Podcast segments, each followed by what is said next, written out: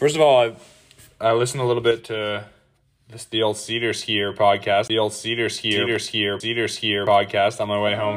Yeah, how long have you been listening to the SederSkier podcast? I honestly didn't know what it was, and I Googled SederSkier. Hello, Ryan. This is Jesse Diggins. And I just thought it was really cool. He says, Pedro, what do you think of my skate skiing now? So you need to have the right information. Put your phones down. Oh, kids. Hi, is this the editorial department? Well, actually, not quite, lass. It's Guy Klugnet back there. A real Hickory High School story there for Great Britain. SederSkier. This is the best question I have had of all questions in 10 years. No, and if Ryan, you were for sure not listening, but if you were, I got your email. You're brilliant. This is like exactly, like right, you hit the nail on the head. He's won 24 of the last 26 that he's been in. No, I mean, I'm stoked that you thought that. And now up the uphill, he's got a hop and you go. Pellegrino knows it is urgent and he goes after him. The mountains. Klæbo looks like he's taking care of everything though. Could anyone possibly get by him at this point? Pellegrino is going. He's gonna try for it. Pellegrino looks over at Klæbo. I will get back to you, and I agree. Put your phones down. Put your phones down, kids. Well, good morning, everyone. It is just after 5 a.m. here, Mountain Standard Time, Leadville, Colorado. I'm your host, Ryan Cederquist. This is the SederSkier Podcast, and in the ever-evolving decision-making process between sleep, ski, and SederSkier Podcast, I have decided to come to you, Grip Wax Nation, with yet another show. And the reason the choices are Sleep, Ski, and SederSkier Podcast, as you can tell, my voice a little bit, I don't know, nasally. I've got a little cold again. Novie passed something on to me. And then also I've skied, I don't know, somewhere in the 23 to 24-hour range this week because this is the time to add on volume. You got to pile on volume mid-season, right? Taper for those late races at the last minute. Actually, we've just finally had some really good conditions out here in Colorado, so I've been doing a lot of classic skiing. Was out covering the high school state cross-country ski race in Frisco, and it was just, like, perfect. So there's Eon. Oh, gosh. So maybe my choice is backfiring. Anyway, I was out at Frisco watching the kids, the passion at Frisco Nordic Center, one of the most fun sporting events to cover, I think, every year. And so I was there. The week before, I was actually at Malloy Park covering a mixture of high school, NCAA, World Cup, even a few Olympians there. And I had sound bites for them, and I guess I could play them for you today on the show. Originally, actually, I had a show planned, and it was 45 minutes had been produced for that show, and then Novie woke up. I had to take care of her. The day went on. I never came back, was never able to finish the show 7 days later, and I'm like, well, this is stupid.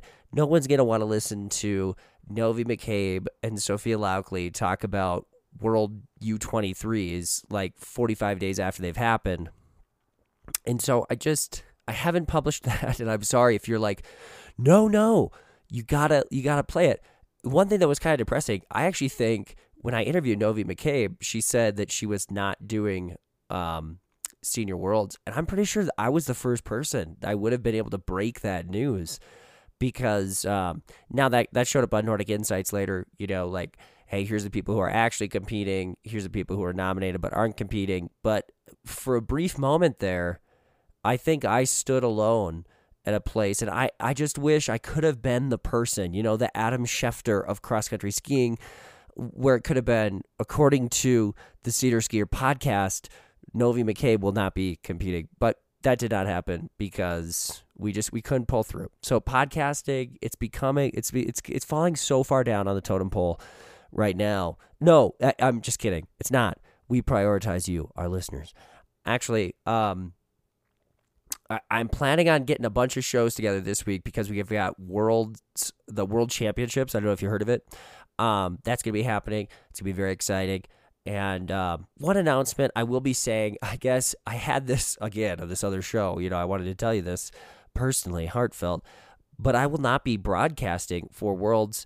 Keegan Randall, Chad Selmel are going to be coming on and doing that. And basically, I found out like a day or two before that press release came out that I was not going to be broadcasting. So I had actually had up until mid-February here, early mid-February, it was about February 10th maybe when this happened. I don't know, I guess I could go back and look at my emails, but I was under the assumption that I was locked in for, I think, 8 of the days for World Championships. Pretty excited. You know, it was going to be a busy February and March. I didn't sign up for my own races, so had kind of blocked off this chunk of the race calendar, which all of you Nordic skiers out there know that's pretty significant, you know, multiple weekends and kind of the only weekends you'd be racing. So I'd set that aside early and thinking I was going to be broadcasting, and then found out that I wasn't. Just basically, hey, sorry, U.S. Skate Snowboard is bringing in their own people, and that's that. And I don't know anything beyond that, so I guess I'm not going to speculate. I don't want to throw anyone under the bus. It was disappointing news, obviously, and yeah, obviously a little bit bummed about just how it came about, how quickly everything changed. Maybe that's just how it goes. I think Keegan and Chad were a great team for the Olympics, so I'm sure they'll do wonderful. And the one thing that I'm curious about is I wonder if they'll be in the same location as they're doing this, because, you know, as we broadcast, Andrew, myself, Peter Graves, anyone on SkiandSnowboard.live, you know, we're broadcasting from just our home studios, and that could be challenging, I guess. I don't know why we don't always get a person to commentate with us, color commentary. I think part of it is because we're all at different locations, but maybe not. I don't know if the technology's, I would assume the technology's there. You could have two people broadcasting at the same time, but it would just be tricky to, you know, coordinate when you're going to talk and when you're not. But it should be interesting to have Chad and Keegan on, and maybe someone can ask them that question, whether or not they are broadcasting from the same location. But for those of you listening to SkiandSnowboard.live and watching those broadcasts, I appreciate the support that you've given us. And yeah, it'd be cool if we had color commentators. I think that would be definitely a plus. And when you're broadcasting solo, it's a totally different skill than if you are broadcasting with someone else. Because the one advantage, you know, having a color person there, someone can be telling the story, what's objectively sort of taking place in front of them, and someone else can sort of be editorializing it, and it feels natural to have those two viewpoints. But if you just got one person, you know, you have to try and do both jobs, but that's awkward. It's kind of like if you picked up a newspaper, you know, the New York Times, you read the front page story about you know, the train derailment in East Palestine or something, although they're not really covering that. I wonder why. But if they wrote a story there at all, and you're like hearing facts and then a mixture of editorializing, and you're just like overwhelmed by that, that's sort of a little bit the same thing. It's like you would never see that in a news story, and it's kind of rare to see that if it's just a single guy, you know, saying what's happening, then stating his opinion, then stating what people are thinking. It's a definitely a delicate ballet dance. So I mean, all that's to say, if you're out there thinking, man, I wish they had a color commentary person, I think Andrew, Peter, and I would all say, yeah, that'd be great too. It would be fun. It would make it, I think, a little bit more enjoyable. It would definitely make it easier to bounce back and forth between someone as well. It's I mean, you try talking over a race, right? The entire time you got to do some prep and have some things to say. And I know for me, you know, personally, probably my advantages or my strengths when I'm broadcasting are I try to bring some energy. I do a lot of legwork beforehand because I'm not pulling from a personal competitive World Cup career. Obviously, that would be the biggest advantage you could possibly bring to the booth. Is if you yourself had competed on those courses, you knew exactly what it was like to be there, what it was like to be in those situations. And that's obviously what Keegan Randall has. I do not have that, so you know, I have to try to make up for it in other areas. But anyway, you know, that's that. We'll leave it at that. There's so many topics to get to today, actually, that I don't even really know where to start, because I kind of feel like we gotta play a little bit of catch up. Let's do that. Let's play catch up first. So to start off the show, going all the way back to Les Rousses, no one really brought this up, I feel like, when it comes to Les Rousses, and that is that course and that venue, one, was designed to take down Klæbo in a sprint. And it was like the French concocted this master plan. Like, I don't know. I guess I'd have to go back and look when they started building the venue, the sprint course and whatever. But it felt a little bit like this, what came to fruition with Richard Jouve winning the sprint over Klæbo was like, this years in the making. We built a course that the course itself would lend to our guys' favor, take down Klæbo. By having the monster hill right away, by making it, from that point, work itself into a technical downhill and the finishing stretch where it's like, it's kind of a false, not really a flat at all, right? It was like a definitely a double pole finish. I don't know. It seemed to me like if someone could have designed a course that would beat Klæbo in a classic sprint, that would be it, because his huge advantage is going up and over sprinting, running hills. So you take that out of the picture, or you put that right away in the course, you know, you've got the rest 2 minutes to come back on that. And then to top it off, finishing with a pretty prolonged double pole sprint. You know, for a guy with upper body power, the French athletes, both Chanova and Jouve, I would say, fall into that category. It just seemed like perfectly designed for that. Now, I will also say, my second point of the French event, everyone already brought up how exciting it was and how much energy there was. That's cool, and that was great. And I think part of it is because the course was one of the most fair courses. Now I'm talking a little bit more of the distance course. One of the more fair courses, and maybe the sprint too, honestly, because the fact that you didn't really have one element of that sprint course or distance course that really defined, you know, each of the laps. I guess in the distance they had the crazy hill, right? That was, or was that Toblach? Now I'm starting to get confused which one had the monster climb. No, I think that was Les Rousses that they climbed up the ski jump hill. But anyway, I mean, so you could say that's a defining characteristic of it. But it was still early enough in the lap where it's like, I mean, I guess the distance race they had a chance to make moves on it. No one really did though. You know, no, there wasn't like some crazy breakaway on that, like I thought maybe might happen. I think it was because everything else was challenging enough where people were just generally tired throughout. It just seemed like a true course with a lot of fairness to it. Like, one of my pet peeves with cross country ski races and courses in general is they're not typically very fair. And sometimes they play into your strengths and it's great. And sometimes they don't, and it's frustrating. So I don't know. I thought that was pretty cool actually about Les Rousses, is that it just seemed like the type of course that was a true fair World Cup course, made for some really exciting racing.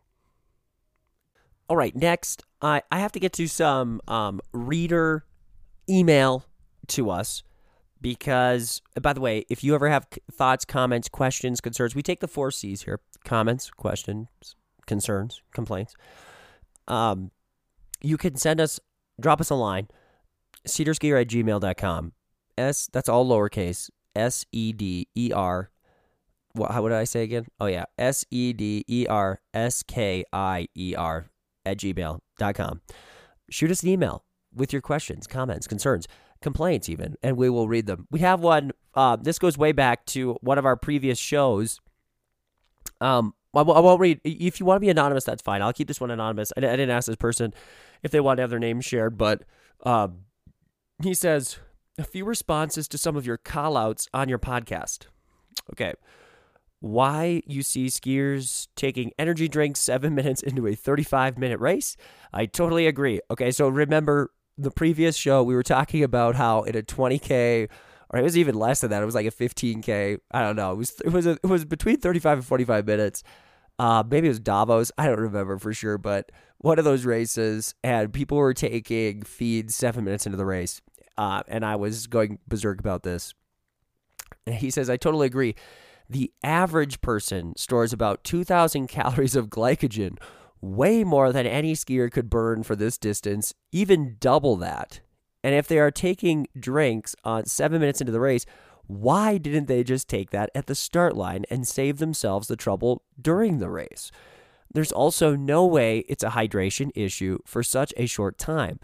There has been interesting research regarding the placebo effect of just swishing sweet drink in your mouth and then spitting it out, but even that would seem to be more applicable much later when the body is starting to sense an energy deficit or impending bonk.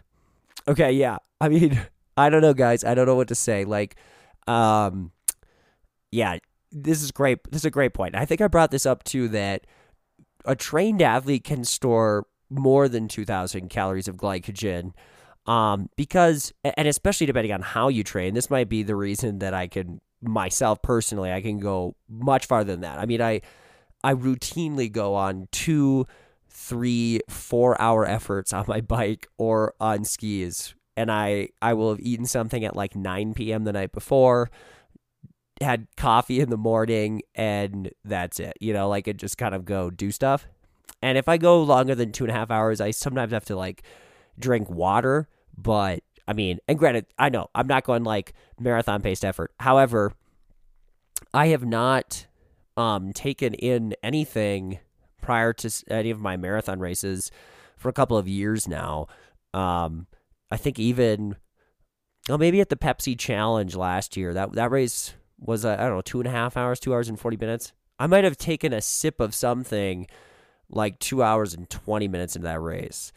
I don't know. I don't think I did. I think I like, yeah, I don't think I did. I think I had to just like go because I was worried I was going to get caught by this guy behind me. I can't remember totally, but, and I won't talk about myself here, but yeah, you can, if you're trained on a fasted, you know, stomach, or you kind of like, well, basically I'll put it this way, like carbo loading before a workout or a race, and then going for a long time and depleting that and then restoring that immediately, that cycle can train your body. You can adapt to like hold more carbs actually, in addition to burning them more efficiently, you know, being in that, like, I guess with the fat burning zone, you know, more of an aerobic state. So depending on the effort. Now these athletes, they're going a lot harder. So they're not burning like, you know, that ratio of like 93% fat and 7% carbs or whatever, where you'd see someone running like 100-mile race is doing. And remember, you still need carbs to burn fats. Like fats are burning in the flames of carbohydrates, as your physiology textbook will say. So at some point, you're going to need to start replenishing carbs. That's the thing you're really going to need to replenish, no matter what. Like, however far you're going, you need to start getting that glycogen in. But yeah, the point is like, in a 45-minute race, even if you're going absolute balls to the walls and you're burning straight glycogen, like, your body, even just a normal, regular person with no training whatsoever, is going to have 2,000. So if you've got 2,000 calories, there's just no reason why 7 minutes into that race you would need to be replacing that. Unless you were, again, going for like 4 hours at Eliud Kipchoge pace, then I think there's some science backing the every 20 minutes you need X amount of glycogen, but that is not the case here. So it's ridiculous. Thank you, reader, for supporting me in the ridiculousness of that. His second thing he says is, well, he says, second, your pet peeve about Sosno on the outside of the ski track. Yeah, he says a lot of that seems to be a simple equation of skier traffic. No, not out here. Not out here. It has everything to do with the groomer. And you know what? We've actually been somewhat blessed, despite the fact that I was going to bring this up actually, so this might be a little bit of a rabbit trail. Despite the fact that the Mineral Belt has not been groomed in 14 days, until yesterday it got groomed finally. We've had actually pretty good firm double pole conditions even in the tracks lately because, one, we haven't had that much snow. So when they have groomed it, you're kind of like cementing in something that's already pretty compressed. And two, if the groomer goes just slightly on the inside of his last groom, then you're getting the weight of the groomer over a different spot and you're firming things up. And that's the biggest thing. So like grooming at the right time of the day is big. You got to groom like either in the middle of the night, you know, or very early in the morning. So it has time to crystallize, recrystallize and be firm. Can't groom at 11 a.m. Sorry, CMC people. Note to CMC, if you've got anyone out there who listens to this show who is involved in the CMC grooming here in Leadville, please don't groom the cross-country ski trails at like 11:30 in the morning. And but please just groom them every once in a while. You know, they groom the Alpine Hill like 9 times a week, and they groom the cross-country ski ones just in passing randomly. Okay, we got to save our rant for the Mineral Belt grooming. But anyway, yeah, no, it has everything to do with like if they overlap it at the right time, in the right spot, all of a sudden it's perfect. So it's been pretty perfect, but that was his second take. And finally, I like this third one here. How the Jesse lays it all out there, and you can make herself suffer and can make herself suffer more than anyone else. He says it's becoming a tiring truism. How do people know this? It seems to start with people seeing how her form would get ragged when she gets tired, and then the obligatory flop across the finish. How do we know that Daphne Claudel, who looked amazing coming over the Alpe de Chimie finish, suffered less than Jesse? It's a compliment to Jesse, but diminishes the rest. Now, I don't know if you guys listened to on the Faster Skier, they finally did a mailbag podcast, and someone brought this up, like, basically, how do we know, you know, is Jesse pushing herself harder than these other athletes? And Sophie, Bjornsen, no, Sophie, Sadie Bjornsen was on the show, and she kind of said that everyone displays fatigue differently. And so she believes that pretty much all these athletes are giving it their all. Now, that's obviously true. Both of those things are true, actually. Everyone does display fatigue differently, and you would assume everyone out there is giving it their all. There certainly is a talent, though, of giving a higher percentage of your all. Like that is different. People have different levels of pain tolerance. People have different levels of ability to access effort levels within themselves. I truly believe that is a skill, a talent in of itself. So I think, well, I would agree with Sadie Bjornsen that you don't really know as a fan watching who is doing that the best. The visual flopping, that shouldn't be taken as, well, that person definitely gave it their all. So that's, I'm totally in agreement with. However, I would definitely also say you can't just go, well, they're all cross-country skiers out there, they're all in the World Cup, they're all the best athletes in the world, and they're all giving it the same, they're all giving it their all, so therefore they're all pushing themselves the same level. No, that's not true. That's not true. That's not true at any level. And you know what? It's not even true by who wins or loses. Like that talent, the ability to, quote, go to the well, that is a unique ability. And some people can do it better than others. Some people can do it a lot better than others. And sometimes the people who can't do it still win because they're just that much better.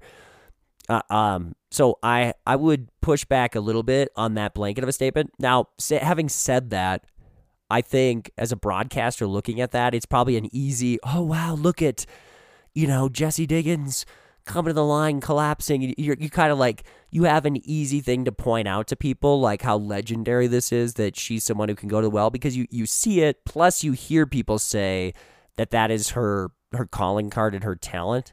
So I guess I don't really know. I don't think I would be able to know unless I trained with Jesse Diggins on a daily basis and really could tell, like, you know, because then you start to understand, honestly, like what people, you understand more anyway, what their physiological limits are. So you see sort of how often or how close they can sort of push the envelope.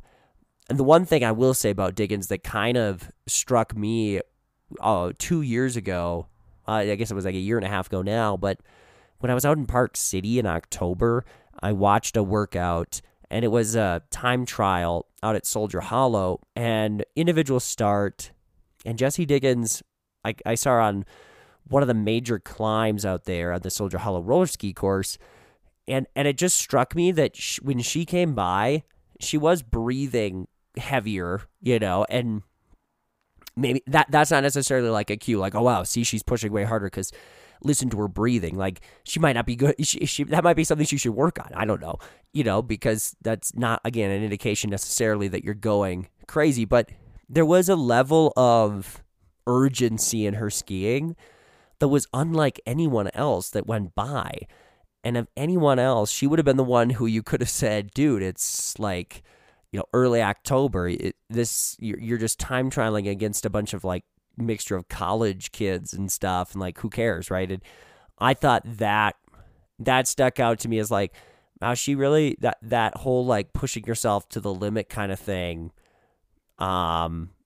It might be a little bit more than just a label that we've all attached to her. She might really actually do that. So again, can't really speak to the truth to that statement. I think you have to train with people to know who and when and how people are pushing themselves. But I totally agree with the writer here, this emailer saying, how do we know that, you know, Claudel didn't do the same thing on the hill climb? Yeah, that's a good point. You know, like, she may have had the most beautiful race up Alpe Churmy and been pushing herself 97% to capacity. You know, I think the body has a limit. Like, you can't actually push yourself to 100%, like a true 100%, because your body has sort of a self-preservation, you know, cap that it will try to do. So like, even if you see people collapsing and stuff, it's hard to know. Like, so I always say like 97, 98%, like that's a crazy output, because really when most athletes say I gave it my all, they probably gave like 91 to 93% of their true quote all, if we wanted to be very literal. So yeah, it's interesting. I'm not really sure. If someone out there has more, you know, intel on certain athletes who might be pushing themselves, I'd be curious. Like, as you watch these races, do you see someone in 11th who just is outperforming their potential? Let us know. So great points brought up. Obviously not something that you're the only one thinking that, and I'm not even. I hopefully that didn't come across as us ripping Jesse Diggins at all, because again, I think even if, well, I do think she pushes herself quite hard, and even if there's an element of the dramatic there, in some ways that might be more beneficial for all the next generation anyway, because the one thing I like about Diggins is, she doesn't just do that if she's like in a podium fight, you know, like she truly looks the same throughout every course, whether it's again, October in Soldier Hollow, whether she's coming across 16th place and had bad skis, or if she's fighting for the top spot on the podium. And I think that's the element that I give her major props for, because if it was truly just a thing for show, you would kind of only see it when the cameras are there. And she does seem to do that just everywhere. And I think she is someone who knows how to compete. And when she does compete, she gives it her absolute best. And that is a lost art. It's a lost art. There's so many athletes today who think about like if a race is going well, then they kind of increase their effort.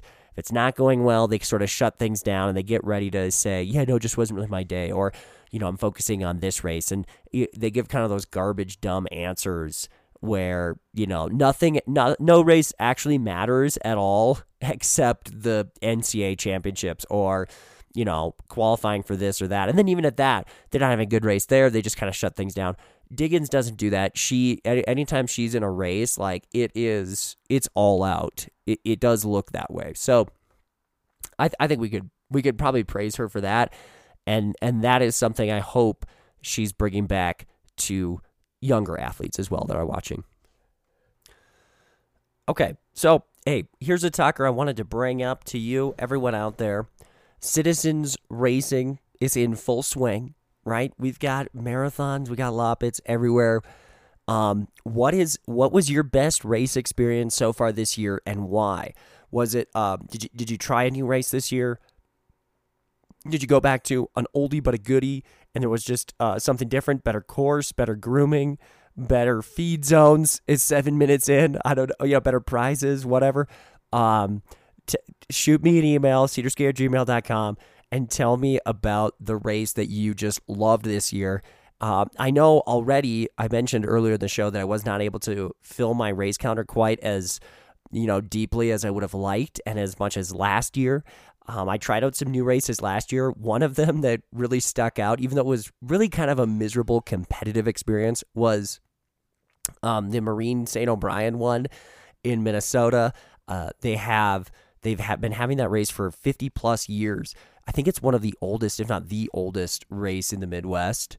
And I think they've had kind of a 25K, usually 25K classic. They have some skate race distances there as well. It's over kind of in the Stillwater area, Marine St. O'Brien.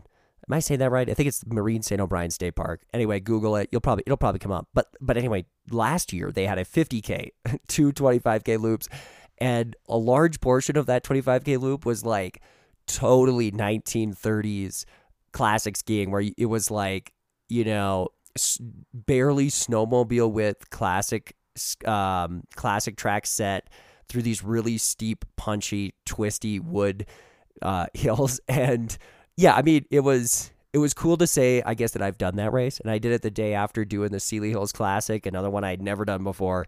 And so both of those races were kind of fun to check out. I think Seeley Hills, again, another one of those experiences where you realize if you go and race in the Midwest, you got to have not just fast skis. They have to be like ultra fast if you want to compete. I think I was 9th overall in that Seeley Hills, double polling the course. And afterwards, you know, someone who finished nearby me was like, wow, that's amazing that you double polled that. And I remember kind of thinking, like, if I had just a little more edge on my skis, all I had for that race was my skate skis had just one layer of like paraffin, green, like not like, I guess, like a base wax sort of. Like, I didn't have any top coats or structure or anything that I even had available to me to use that day. And I just figured, hey, these are Zach Ketterson's old college skate skis, and he said they're pretty good for cold weather, so they'll probably be pretty good. And they were good, like relative to what I'm used to. They felt good, but like in the first downhill, there were like 8 or 9 people that went by me. And the reason on a course like that it's so critical, I think, to have lightning fast skis if you want to really contend, is the nature of those hills is they're so rolling and punchy and steep that you're kind of, you fly down one and go up the next one. And if you can go up the next one high enough, like double pulling over the lip is definitely doable. And if you're not, even if it's like 3 feet difference, like that slows so much momentum and saps so much speed. It became kind of like a little bit of a nightmare. So anyway, I don't know why I'm rambling about that. I wanted to bring up new races that you've done, that you've had a good time doing. And speaking of races, here's another talker that I want to bring up on the show. What do you think is an appropriate cost for a Loppet, a citizen's race? And you can answer this according to distance, multi-day event, whatever. But I'm curious. And the reason I bring that up, Ajay is falling asleep here. What, you don't think it's interesting? The reason I bring this up is because now that I am not broadcasting the next 2 weeks, you know, I'm frantically searching for some races to do. And obviously the hometown, the Leadville Loppet, would be an obvious choice. I've done it a few years, and I love supporting the Mineral Belt, because, you know, it's a place where we can ski in town for free. But lately I've been getting a little bit perturbed by the fact that they don't do a great job of taking care of the Mineral Belt. You know, 2 years ago, we had a professional grooming that came in twice a week. That was great. It still didn't feel like quite enough grooming, like 2 times a week. You could get a storm and then it's like unusable for 4 days. But at least you knew Tuesday and Saturdays it was going to work. The last 2 years, we dropped the professional grooming, and the grooming happens very randomly. You know, you kind of hope that Saturday morning it will be groomed, and that would be the one day you could sort of assume it might be. But like I said, we went like 2 whole weeks without it being groomed. And ironically, this was the 2 weeks where I got my email from the Mineral Belt Committee about racing in the Leadville Loppet. They're like, you know, make sure you register. It's going to be great this year. And we've got all these different race courses. And at the very end, it said something along the lines of, you know, and get out there and train for the Loppet. The Mineral Belt is in great shape. And I wanted to reply to this email and say, what are you talking about in great shape? It's got 4 inches of powder on there, and it hasn't been groomed in 14 days. And my friend that same day emailed me and said, hey, did you notice that the Leadville Loppet's race cost is $100 right now? Now, you know, obviously we're kind of last minute, you know, so maybe the cost goes up, right? That happens at most races. However, the Loppet, I definitely signed up for that 2 or 3 days before the race last year, and I think I paid $60. And even that, I was thinking to myself, well, this is kind of my donation to the town, you know, because there wasn't going to be the annual Grandma Ethel's Volunteer Soup Kitchen Buffet afterwards, which is really a hallmark of the Leadville Loppet, you know. So I knew going in, it's like basically I'm paying $60 to go ski on trails that I ski every single day by myself, and that's what it was. And in fact, you know, it was, well, actually, last year, you couldn't even ski in the classic tracks for much of it because we had this soft on the outside of the track problem that I was bringing up. So I basically double poled in the center of the skate track for the entire race. It was an epic day. I mean, I'll still say it was an epic day, but, you know, it cost me my fastest skis, which I still haven't reground, but they went over a rock there in CMC and scraped up the base, and that was frustrating, you know, like. This year, we have a lot less snow. CMC has been a disaster. Don't ski in there, Leadville listeners. Like, I try to go there all the time. There's one trail that, like, that has snow, everything else. You will destroy your skis. And that's where the trail's supposed to go. There's been no announcement that we're avoiding CMC because of a lack of snow. No one has been out there shoveling like they should be. If you're going to charge $100, then you better be out there making sure your course has adequate snow, you know? I just think there's certain levels. Me personally, if you are charging $100 for a race, then you need to, one, make sure your course is dynamite. There should be immaculate grooming, obviously snow coverage, but immaculate grooming. It should be cement firm on all aspects of that course, you know, and no excuses. Two, if you're charging $100, you need to give something back to the athlete. You know, everyone gets the free hat, fine, but like there probably needs to be podium prizes, significant cash prizes. Like, and I'm thinking, you know, if you think of the Alley Loop event that had what, $11,000 cash per prize. You know, if you think about top three for skate, top three for classic, the team prizes. Was very, very significant. Now, they might have a significant donor that allows them to do that. I don't think it's necessary. Like, I'm not saying if you charge $100, then you better have a $12,000 cash. I think that's pretty high, but you probably should have, you know, podium, something that goes to the top three in whatever signature events you've got.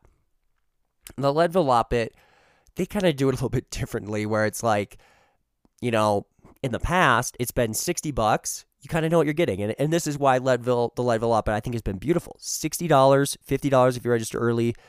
You've got all these different race distances, 5K, 10K. You got a little costume race, 21K, 42K.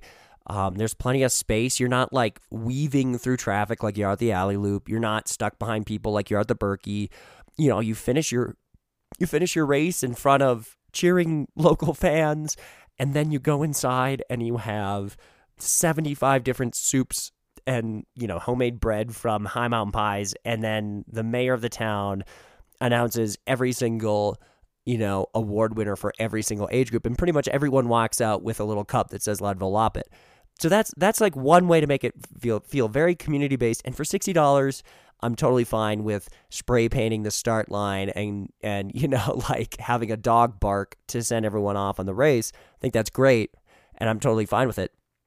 But if you charge $100 for that same thing, it makes me a little more mad. I think that's turned some people away, you know, like. So to me, I think if you could kind of go one of two routes. You got like the $30 to $60 range where, you know, you as a racer know, hey, great, I get a chance to ski in a race setting. I know this is a race I've got on the calendar. I'm going to go travel somewhere and do it. I think personally for $30 to $60, you still, if you sign up for a race, the one thing you should always have is a course that is well manicured. You know, it doesn't, if you're hosting a race at all, you know, that's the cost you would pay, $20 to go to like a Nordic Center and expect to have really immaculate grooming. So if you're charging 30 to 60, you still have to have that one thing taken care of, I think. But beyond that, yeah, no, I don't think you need to offer any prizes if you go 30 or $60 to $60. But I don't know, there's been some really great races in Colorado in that price range. The Leadville Loppet was a fantastic 30K skate race distance up near Kremling. And that one was, you know, this guy comes out and dumps wine across the start line, and you race two 15K laps on a really different venue, way out in northern Colorado's, and then you get back and the ranch gives you like a ranch style meal, and everyone's sitting on the deck talking about life and skiing, and that's sweet, you know, like. And then even the awards for that, it was like painted cowbells, you know. I mean, that's really cool. That's what I think is like kind of the dream scenario race.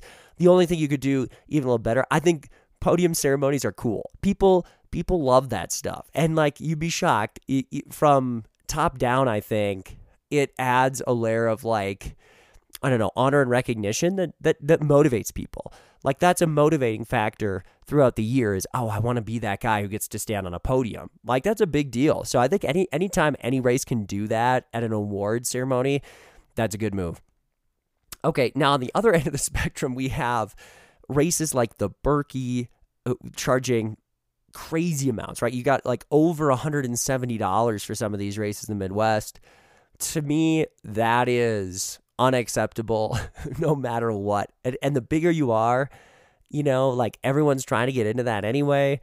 I think it becomes even worse to some degree, because like, you know, that you're going to get people to come, you have such high demand, and then you just it's like the Leadville 100, you know, same thing here where it's $500 for like a running race or $700 for a bike race. And I don't know, to me, it just takes away some of the spirit of the race, and it makes it so commercialized. And then, you know, the bigger some of those races go, if you're not in the elite field, it's really quite a miserable experience, I think.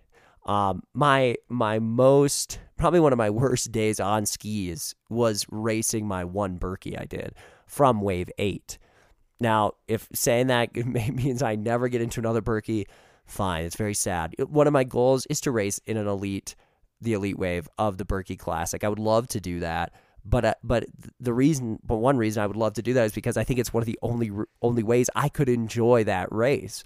You know, if you're stuck way back there, it becomes the first hour and a half, you're just hoping no one falls into you and destroys you. And then, you know, the rest of the race, you're just frustrated that you can't pass anyone because there's no room. So if you're a listener out there who's like, ooh, I really want to do the Birkie, you should definitely, if you're going to invest the $55,000 that it costs to get to that race, you're going to want to make sure you can get into the elite wave or the wave 1. Don't waste your time at anything else, because you probably have a miserable day. Some other races I saw on Facebook, Ski to the Sun. That looked like an amazing classic race out in Washington, I believe. Yeah, Ajay, I know. Maybe someday we can get there. Ajay's very upset about how I ripped the Birkie there. How could I? How could I have ripped that race? The crown jewel of all North American races. Here's another race I'd like to do. The Pincushion Winter Festival had a 20K classic. Was it 30K classic? I know they've kind of varied it up a little bit. All of you listeners up in Duluth, that's one that would be fun to go do, I think. It's in Grand Marais, maybe, north of Duluth.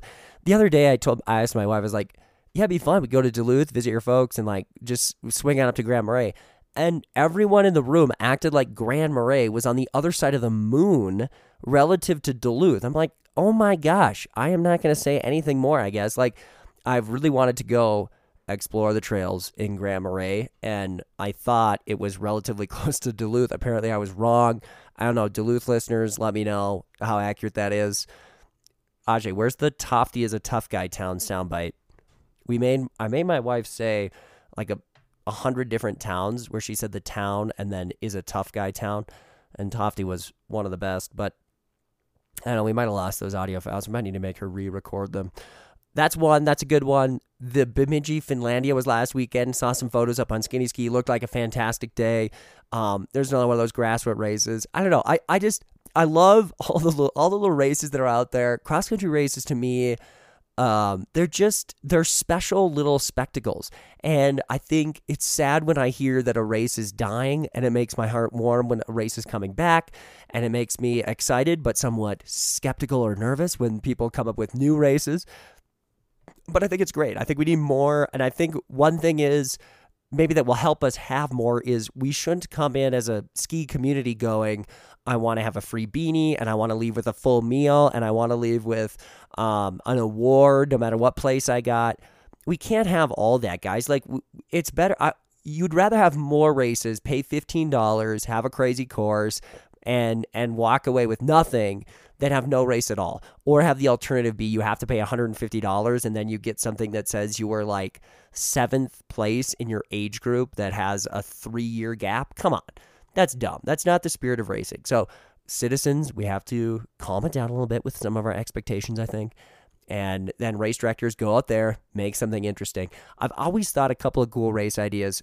One around Turquoise Lake here in Leadville. I know they used to have a race there. It's like 14 miles around the lake. It's one of the most, interesting courses. When it is groomed, it's groomed for snowmobiles, but if you catch it to skate ski, it's pretty awesome. It'd be a really cool race, skate or classic. I mean, a 2-day event there or a skiathlon would be so sweet because you got the whole road. So like you could groom it double track on one side and skate track on the other and do just an epic, what would it be, like 58K skiathlon? Actually, it might even be less. It might be like 48K if you did, one lap classic, one lap skate. I think that would be a sweet event. And if at some point these races get too ridiculous, maybe I will take it upon myself to organize it. Speaking of races and events and a lack of them on the calendar, one thing, actually, I don't really know where I was going with that transition, but I wanted to do something humorous as far as like, oh, I have, less races on my calendar than Ben Ogden has appointments on American Nordic Ski specific podcast last week. But it kind of failed a little bit there. But Ben Ogden, don't know if you saw this, but he was on like 17,000 podcasts in a span of 4 days. And I was like, wow, this is pretty crazy, Ben. He's really blowing up, and I reach out when I do my broadcast prep to US Ski and Snowboard and then their media affiliates. They kind of branch out to athletes, and sometimes athletes get back to me. A lot of times they don't, but Jesse Diggins, by the way, she always gets back to me and sends these long audio files that are very detailed, and I appreciate that so much. So if Jesse Diggins ever listened to this, thank you so much for that, because I think that says a lot too. Like, she's the one person on that team that probably has so many media commitments you'd be like, oh gosh, who's this person? No, I'm not going to answer it, but she always does.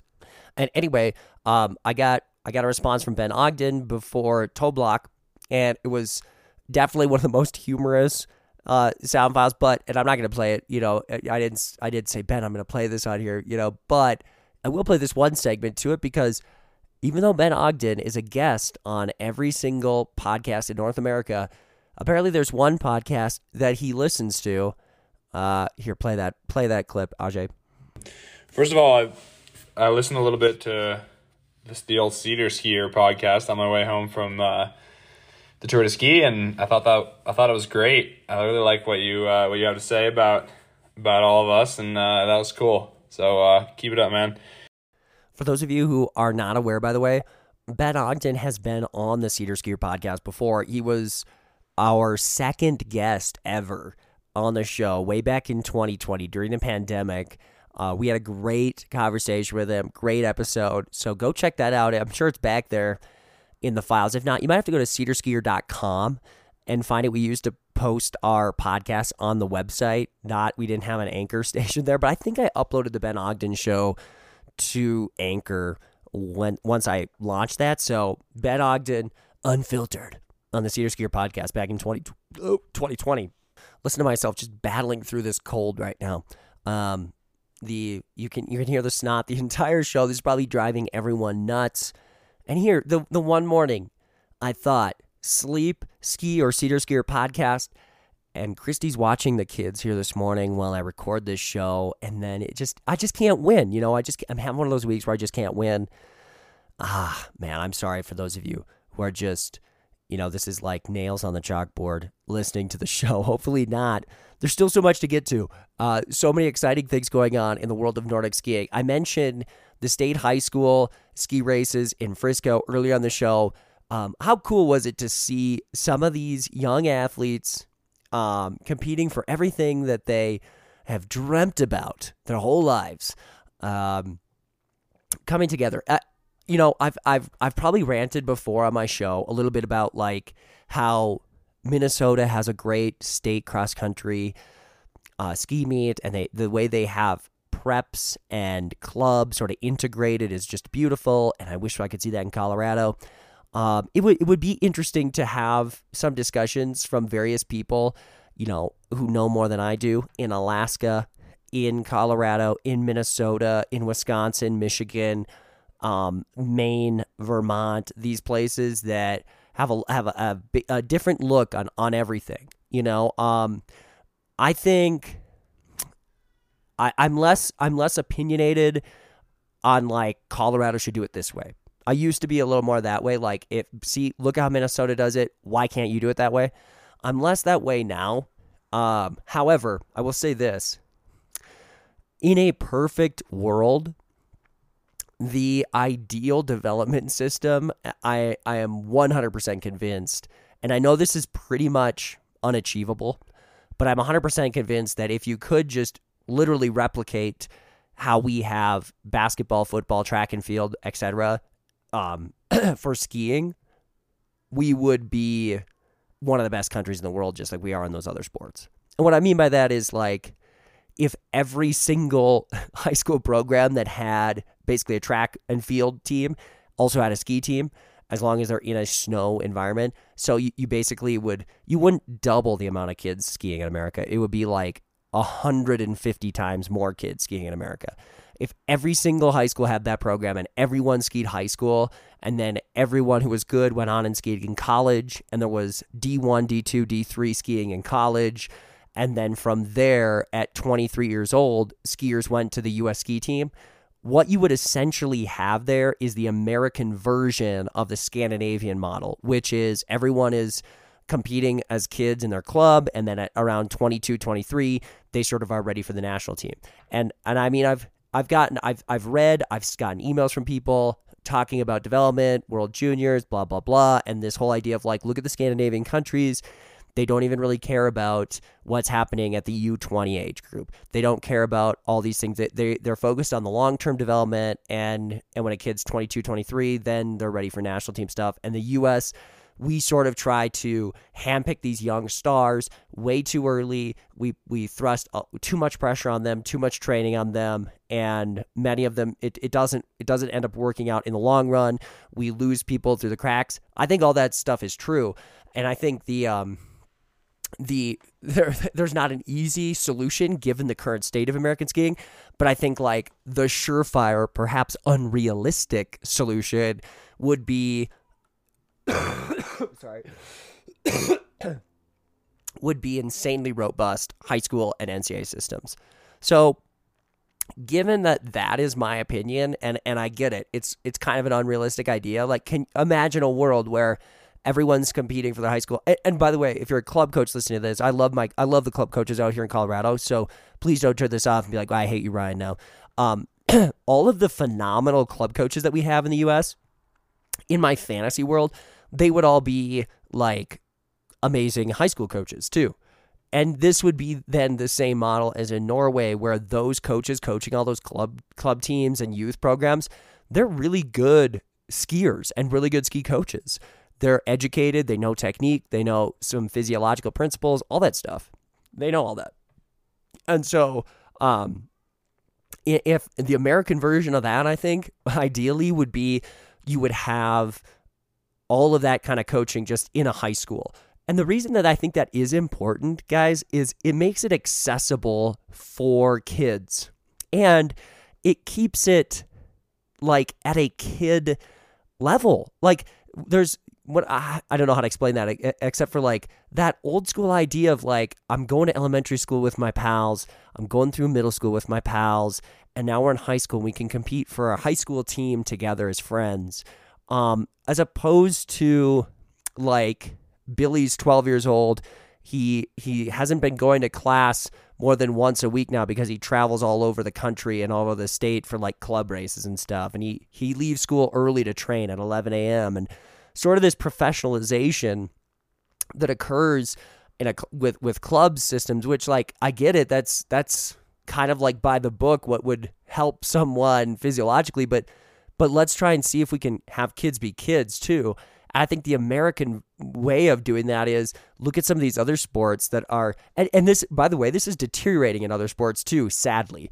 Like if you're a really good basketball player now in Minnesota or Iowa or anywhere, like you tend to, as you improve, care less about your high school team and your high school colors, and you end up on some ECI club team and you're traveling to Las Vegas all summer, and then like it's just an afterthought that you might put on your high school team's colors and wear them a few times, but like at the highest level, those kids are like high school basketball is just so contrived and professionalized. It's quite sad. So like the other sports are actually kind of falling apart, I think, in this regard as well, because parents are continuing to push the envelope on how early they can professionalize people. But the weird thing is like skiing has actually been like that way over the top for much longer. And the reason they can get away with it is it's just that much smaller of a community. So if you have a kid who's 10 or 11 and they love skiing and they want to be a great skier, why wouldn't you send them to a club? I would, because if you want to give them the best opportunity for the best coaching, then the club's the way to go. But so I'm someone, honestly, like I probably won't follow what I think is the ideal route for our country with my own kids if they wanted to do skiing, because yeah, we're going to take whatever is best for them. But what I'm suggesting is like the best overall solution for the country would be if you had phenomenal club level coaches at every single high school in the country, and then you had about, I don't know, 2,500 more high school programs in the country, then you would see an incredible resurgence. So I get that it's unrealistic, but like I think that's my ideal dream scenario is you've got kids competing for their schools, and at their schools they've got great access to great coaching. And so when I go watch, Colorado State cross country ski meet, there was a lot of warm fuzzies because there's a lot of every coach there, like that I talked to. They've all got the right mindset. They've got the right passion. They want what's best for their kids. They want to give as many kids as possible a chance to ski. All that is phenomenal. They're doing the right things. I could never come to those meets and go, well, you got the wrong intentions here. And the other thing is like there were some club coaches there helping out some of those high school teams. I thought that was amazing to see, because now we see this integration as well between the club system, the high school system, and everything else. So that was really exciting for me to see. It gave me some warm fuzzies. And I think the only thing is now left to do is, I just got to go out on a missionary journey and basically, tell door to door, look, you need to get your kid out for cross country skiing, and just do that in every city across the land. I think that's the next step to do, because then, every program will start to grow and we'll have that happening. It is possible to grow a high school program. Shout out to the folks in Moorhead, Minnesota, where I grew up. And as a senior graduated, there was no Nordic ski team at our school. None. And our high school cross-country coach at the time, Tom Dewar, who was my coach in cross-country for running, he launched a Nordic ski team. Must have been like a year or two after we left. So like 2012 maybe. I don't think it's been around for like more than 10 years, but he has like... I think it's like 60 kids maybe on his team. It's nuts. It's crazy. And they just had a kid play 7th at the state meet this year, which is an unbelievable accomplishment. A medalist at the state cross country meet. Pretty cool. And like to see the development, and they've had a lot of kids for many years. It's not like it's just hit that number. Like there was an enthusiasm there And really someone needs to like do a story almost on that growth of that program to find out like, yeah, man, that first year, I bet that was crazy, right? Like trying to convince, because first you got to educate like kids and educate their parents. Like, oh, this is actually what's required at a ski race. You know, you got to have like, yes, you do have to have a skate ski and classic skis. It starts that basic, you know, like, and then you as yourself as a coach too, like Coach Dewar didn't ski in college or anything like that. So he's also teaching himself how to make skis fast. It's really a cool story. Might have to reach out to him to see if I can write something and put it in just like as a inspirational, hey, this is what our country needs is more people going. I think our community, there's no reason it shouldn't have a cross country ski program. So I'm just going to do it if no one else will. That we need more people like that. But yeah, I mean, I guess I'm kind of on a development rant here. And the one thing that I don't know what my opinion should be on in the current state of things when athletes like say, oh, I'm going to not compete at a state meet because I have a club race, you know, or I'm going to not compete on the World Cup because I want to compete for my college. You know, like those two things, I think in the past I would have had a pretty strong opinion, and now I'm like, I'm not really sure. Like, I guess you got to do what's best for you, kind of, right? Like, I don't really have a principle here. Obviously, again, in my ideal perfect world, every kid would be competing for their high school all the way through state, and they would also be competing at the U20 stuff and the club stuff as well. It would all just work out. They would just do both, and everyone would compete for their college because that would just be the logical thing in the progression. There would not be this, oh, you're 21 and you could compete on the World Cup, so why are you competing for college? That kind of conversation doesn't even happen in Norway, right? If you got a 21-year-old who's a stud, they just kind of keep them competing at those Norwegian Cups because that's part of the development. They don't thrust them into the World Cup until they've finished their development, unless they're a Klæbo, and that's once every 500 years that you get a Klæbo. You know, so yeah, I mean, I think right now it's a little hard to go to parcel out, like, do you think that was a good decision, a bad decision? I'm not really even sure, you know, like, but I'm happy these kids are kind of convinced that they're doing the best thing and going for it. The one thing I will say about those decisions, I think I think the one thing some of these kids end up missing out on when they decide to go a little you know, too serious. That's that maybe not even the right word. Sorry, I'm not sure what the right word is. But the one thing these kids miss out on because of the way our system is currently set up is you've got kids who are not really just being normal kids anymore. Where like in high school or even college, they wake up in a dorm room, go to class Monday, Tuesday, Wednesday, Thursday, Friday, train after school with their teammates, and compete on Saturday and come back to campus. Like most of these athletes are doing everything online or 80% online.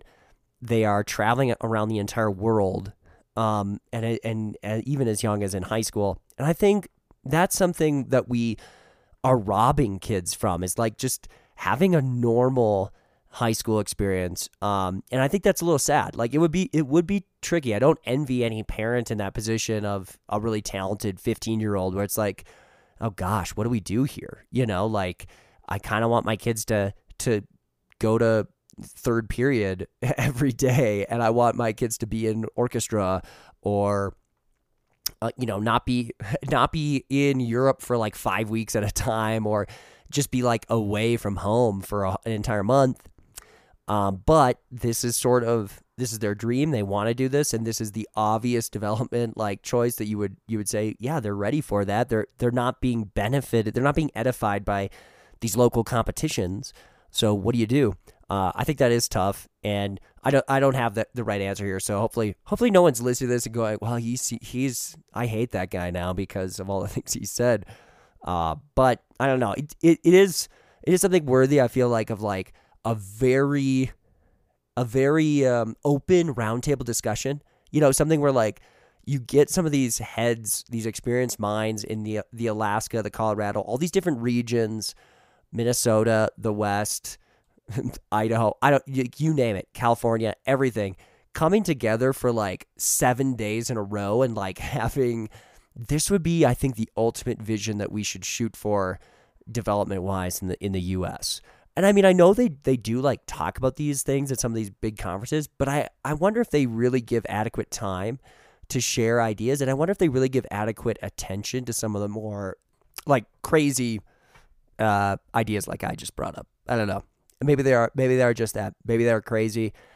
Maybe what I mentioned too is like, yeah, Ryan, actually you hit the nail on the head. Like we would love to get there, but that's 30 years down the road. And this is kind of the pathway we're going. But I think the model right now is more club based. Like the U.S. believes, you know, that its national team is fed ultimately by the clubs. So we need to make sure our club teams are all connected with the same philosophies and ideas. And that makes sense, other than the fact that you're sort of cutting off at present a large proportion of the ski population, which you could argue, but those skiers aren't good enough, right? Like it doesn't matter. Okay, fine, but you're also cutting off, you're like siphoning away any chance of growth, because what are the chances that those club programs that you've got kind of like in the stream with you are going to balloon and keep growing? And, you know, like that's not super likely, is it? I mean, maybe it is more likely than I think. But I just think, like, if you want to increase the talent pool, then you have to make it a priority to increase the talent pool, not make the priority, okay, here's our clubs, and let's get everyone synergized philosophically and training-wise and all that. I mean, maybe that's a start. Like, maybe the goal actually is you educate all those club teams, those club coaches, those club athletes, and then in the meantime, as high school athletes and programs continue to grow, eventually there becomes this sort of like the high schools almost become a feeder to the clubs. And that's kind of what you see, honestly, in Colorado. In Colorado, the high school programs are entry-level places for anyone of any experience level to hop in and race. And if they get good enough, then they might go, okay, I've sort of graduated from this level of competition. Now I'm going to go race for a club team. Yeah, the only bummer then is I think sometimes at a state meet, it doesn't really have the same weight of a true state championship where you're racing against the best kids your age in the state.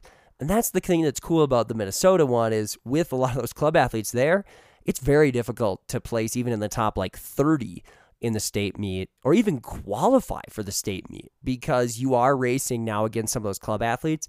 And I think that's good. I think that is good for even the high school kids. Like, you know, hey, you still get to race all of a regular season, all of the section meets, everything.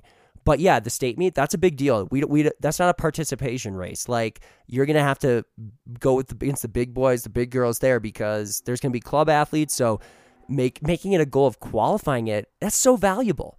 I think we have reverted a little too much to like a participation culture in our country for these sports where, yeah, you know, like not only are we going to make the high school league an entry-level welcoming place, but we're also going to give them a state experience. No, you do not need to do that. You can give them the entry level, you can give them all the competitions. You don't need to hand them a state competition though. Keep in mind, this is coming from someone who never competed in a single state competition in the three sports that he was in. Not one. And I was only in one section. So like a state qualifying championship, or a state qualifying event, one section championship in my entire career.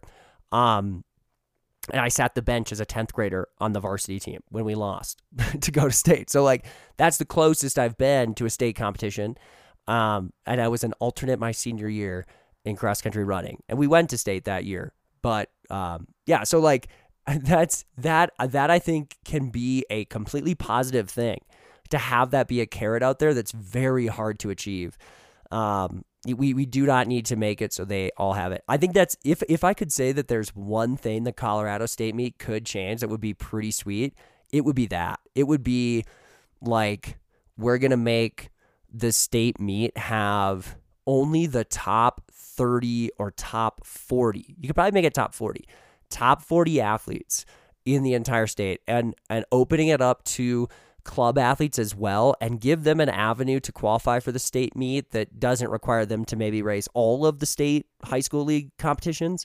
But make it that. And I don't know. Maybe it's a terrible idea. Maybe it'd be hard to implement right away. But I think it would be. I think it'd be pretty sweet. I think kids would like it, and I think also they would recognize oh, gee, just making it to state is a massive accomplishment, And you'd still have your region, winning your region championship or having some of those things where it might just be high school kids there. That could still be a thing that really connects high school clubs. I don't know. There's probably a lot of details I have to work out, but I think that's my one takeaway there is as far as the field size goes, it was a little big. It was a little bit big. Well, hopefully with all that, you see all my intentions. And know that high school coaches out there, you guys are doing an amazing job.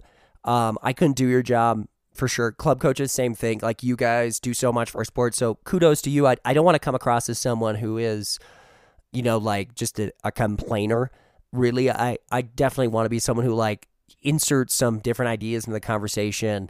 But I mean, that's all I am. I don't want to be an enemy of the team. So there's my caveat there. So please, if you see me on the trails, don't hate me for proposing different ideas. I'm not speaking it to a platform of millions of people. It's just FYI. So, I'm probably not saying that caveat to many individuals, but I just want them to know that, oh, I love what the high school teams are doing and I love what the club teams are doing. Just simply posing some different ideas. Okay. Well, we had a couple of clips that I wanted to play from Malloy Park. I feel they're kind of irrelevant now, so I'm sorry, I might just hold on to those. But it was great in the field reporting when it happened. I did talk to Sophia Laukli, Novie McCabe, and Will Koch. If you're dying to hear those interviews, I mean, Will Koch did tell me the secret of his father inventing skate skiing. So I guess there was that. I maybe should put that. No, he didn't say that. But, you can send us a message if you really want to hear that. Otherwise, up on the site here, I noticed today we dropped our episode about making skis fast with Jacob Hughesby. So that's already up on SederSkier.com. This episode, we'll probably post this here on Tuesday. And then we do want to get a little bit of a prediction segment show for the World Championships, and that'll be coming up as well. And then we'll see how possible it is to do a everyday recap of what we saw in the World Championships. I don't know if that'd even be interesting, but we might try and get that going as well. I will say one athlete all of you guys should be cheering for is David Chuck Norris out there. So David Norris qualifying for the World Championship team, racing some of the distance events, that's going to be amazing. And I probably could have ranted about this a long time, but keep in mind that this guy's tune-up race for that was the Alley Loop. He dressed up as a squirrel, hopping in the Alley Loop, even for a brief moment, hopping in the classic tracks to double pole behind me, Ryan Cederquist, in the Alley Loop. I mean, essentially, if he does something amazing at Worlds, I think I could even probably take some credit for that. Having pulled him along, motivated him in the Alley Loop to great heights. David Norris, we've been the David Norris fan club for quite a while now, and I'm just really pumped that he is going to be racing. He is someone I'd really love to have on the show. I don't know if it's possible here. I don't really want to distract him before the World Championships, but I did hear about kind of how he was nominated. It was a really cool story. I just got to talk to the right people to see if they'd be willing to talk about just his year, because I think it's interesting how he quasi-retired, coaching for Steamboat, hopping in races, testing skis for 36 kilometers the day before placing second overall at a U.S. Nationals distance race, stuff like that. It's kind of interesting. And he could be the top distance skier in the 50K. You never really know. Scott Patterson's been really good. He always does well in championship races, so I think those two will be probably duking it out. But anyway, that's one thing I wanted to let you know, the inside scoop of another show possibility. Yes, we'd love to get David Norris on. Just haven't really figured it out, but it would be a great interview. So we'll see what we could do. See if I can reach out to him, see if he'd be interested in it. But go and check out our other episodes and stay tuned for more here for the World Championships and Manitza starting, I think, on Wednesday. So Yeah, it should be a great time. We'll get a prediction segment out. We'll start recapping things as well. Thank you for joining us on this show, the SederSkier Podcast. We're so glad you listened to it and put up with my voice, put up with everything. And we'll see you next time. Get out there. It looks like a pretty nice day. The sun is shining, so keep on striving, keep on skiing.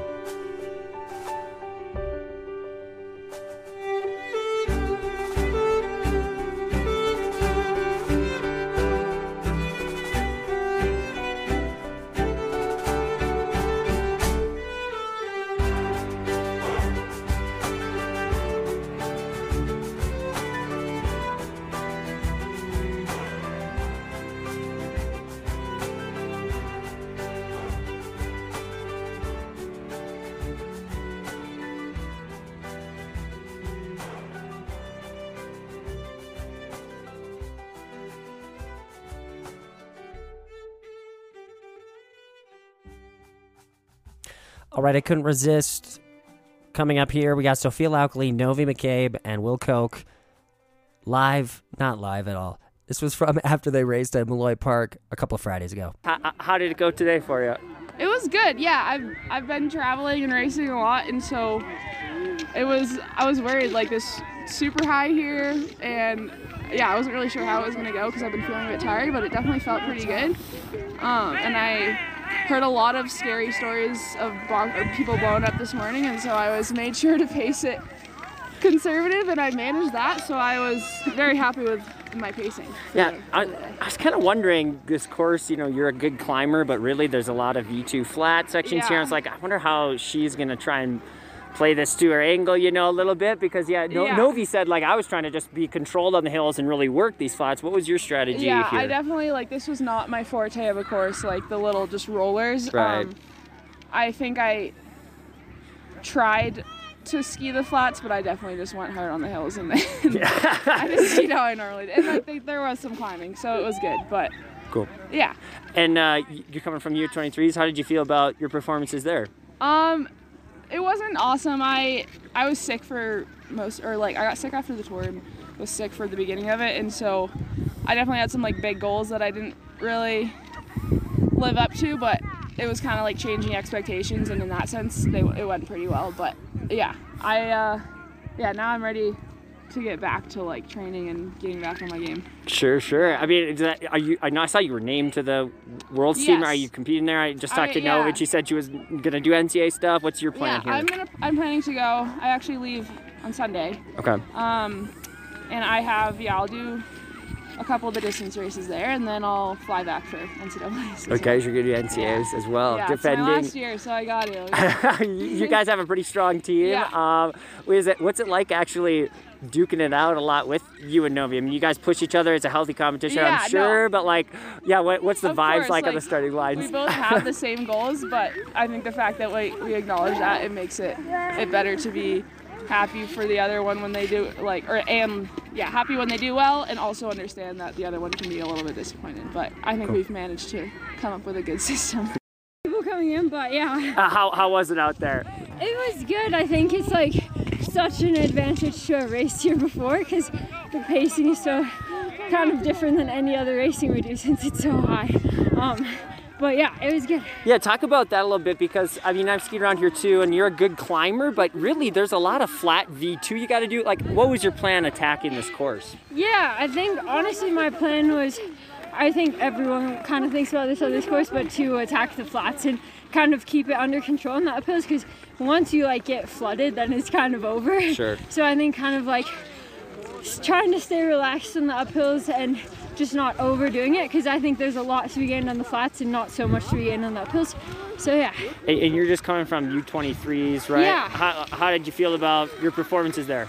It was okay. It was fun to be like part of such a strong team there, because I think we had such a good group, and the juniors and U23s were teaming so well.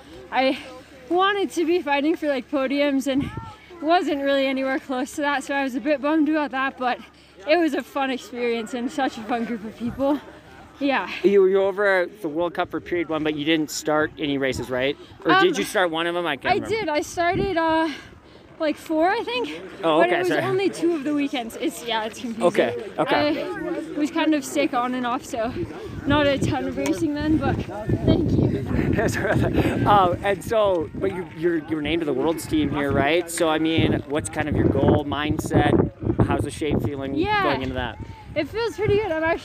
I'm not going to go over there, and I'm going to stay and do college. Okay. It's hard with the girls are so strong that, like, everyone's good at everything, so I didn't have starts this year. So I was an alternate, which would also be so fun and like fun to be over there and experience it all. But I think I'm excited to like go to Alaska and to keep doing college racing and then hopefully be at NCAA. So okay, yeah, I was gonna ask you that. Goal. So that's sort of the big race at the end of the year and going back NCAA. Wait, what year are you again? I'm a junior, but this will be my last year racing college. So I'm excited to just enjoy all of that this year. Yeah, that's pretty awesome. We got a girl. I live in Leadville, so Nina Schomberger lives out there too, and I know she's going to the U next year. That's pretty exciting. Yeah. Cool. Hey, any other thoughts on this course? I guess I gotta give the local angle. So like you've seen a lot of courses around the world. Yeah. How'd the snow? Was it a little Beijing conditions on the snow, or did you feel pretty fast? I mean, honestly, my skis were so fast today, so I can't complain about that. And the snow is nice. I think it's like for sure a different style course with all the winding and altitude, but it's always fun to do something different than we're used to. So I was excited about it. But yeah, how'd it go today for you? I think it went pretty well. It was definitely a real shock to the system coming up to this crazy altitude after a few months being low. Yeah. But I really enjoyed it. I love a good 5K, honestly.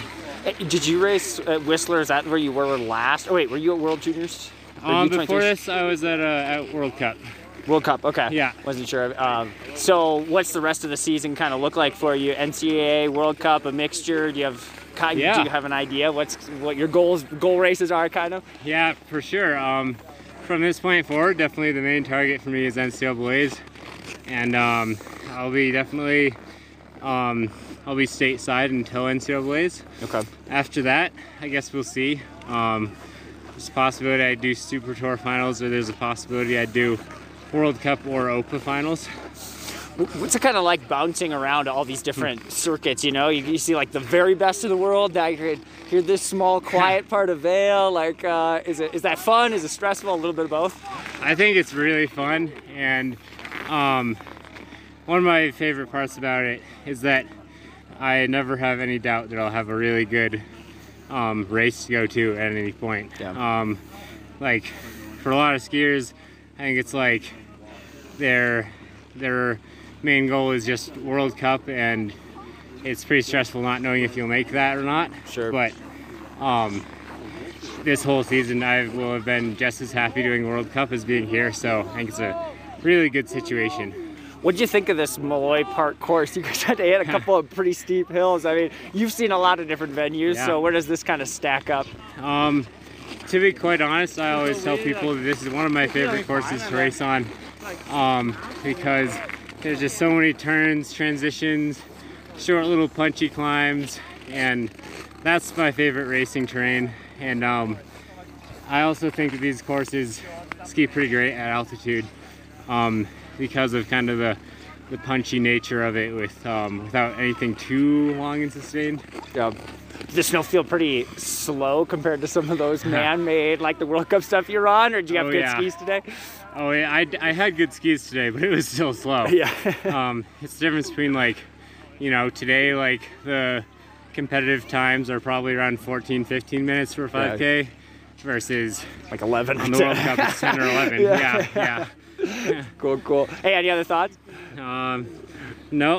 Cool. Hey, I appreciate you talking. Yeah. Good job today. Thank you. Good luck rest of the year too. Thanks so much.